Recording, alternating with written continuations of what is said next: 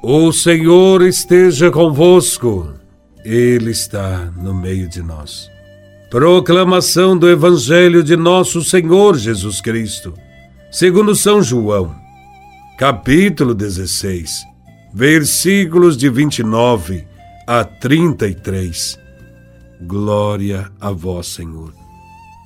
Naquele tempo, os discípulos disseram a Jesus: Eis, agora falas claramente e não usas mais figuras.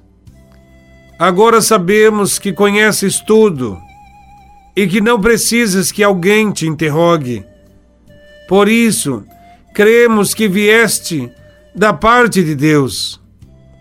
Jesus respondeu: Credes agora?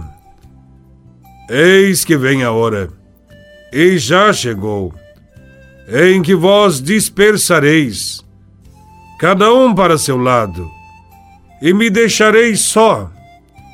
Mas eu não estou só, porque o Pai está comigo. Disse-vos estas coisas, para que tenhais paz em mim. No mundo tereis tribulações, mas tende coragem, eu venci o mundo. Palavra da salvação. Glória a vós, Senhor. Neste Evangelho, o Mestre Jesus anuncia, com tristeza, que os seus discípulos, que agora se afirmam como pessoas cheias de fé, preparadas, vão se dispersar e abandoná-lo, porque não resistirão à prova da qual serão submetidos. Entretanto, o Senhor os anima com palavras de esperança. Disse Jesus: Tende confiança, eu venci o mundo. A fé dos discípulos era ainda muito frágil. Precisavam mesmo da força do Espírito Santo, pois passariam por muitas tribulações. É o próprio Jesus que lhes faz notar a ilusão de que estejam preparados, quando Jesus disse: Agora credes? Eis que vem a hora em que sereis dispersos, cada um por seu lado, e me deixareis só. Jesus está questionando o fervor dos apóstolos, fundamentado na pura emoção do momento.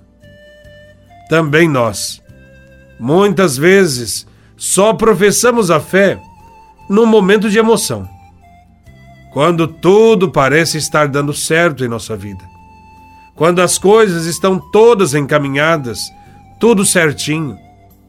Nesta hora, afirmamos com fervor que temos fé, que amamos a Jesus, que somos dele e que jamais o abandonaremos. Contudo, bastam as primeiras crises, as primeiras situações difíceis, que já o negamos e até caímos no desespero. Quando a fé se apoia em seguranças humanas, não resiste à aprovação. Mas, quando a aprovação encontra alguém devidamente ancorado na palavra do Senhor, no abandono a Ele, então esta situação é purificada e nos lança no caminho de Jesus, que afirma: Eu não estou só, porque o Pai está comigo. Tendes confiança, eu venci o mundo. Seguir Jesus e ter fé nele é assumir o compromisso de suportar o peso da cruz, de subir com ele para o duro caminho do Calvário. A fé autêntica, madura, é aquela que acredita que em qualquer momento, seja ele bom ou mau, Deus não nos abandonará. Que fé tinha os apóstolos? E que fé nós temos?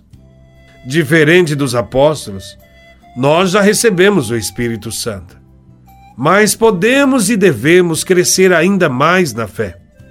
Há sempre novos horizontes que se abrem e que haveremos de procurar atingir.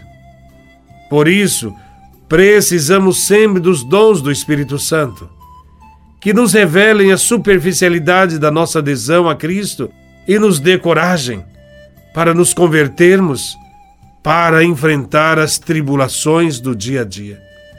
Acolhamos em todos os momentos, em todas as situações, o Espírito Santo com os seus dons. Só Ele nos fará conhecer cada vez mais a pessoa de Cristo e o mistério do seu coração. Ele nos fará compreender a sua mensagem. Só Ele nos fará caminhar no amor, mesmo em meio às tribulações. Só o Espírito Santo nos fará crescer à imagem de Cristo, para a glória e alegria de Deus e para a salvação dos nossos irmãos. E então poderemos dizer, como São Paulo apóstolo: já não sou eu que vivo, é Cristo que vive em mim. Nunca devemos comemorar vitória antes da hora, nem hastear bandeiras antes da hora. Nós devemos estar sempre em combate, todos os dias, até a vinda do Senhor, quando afinal o último inimigo será vencido e Deus enxugará as lágrimas de nossos olhos. Sejamos perseverantes e fiéis a Jesus Cristo. Louvado seja nosso Senhor Jesus Cristo, para sempre seja louvado.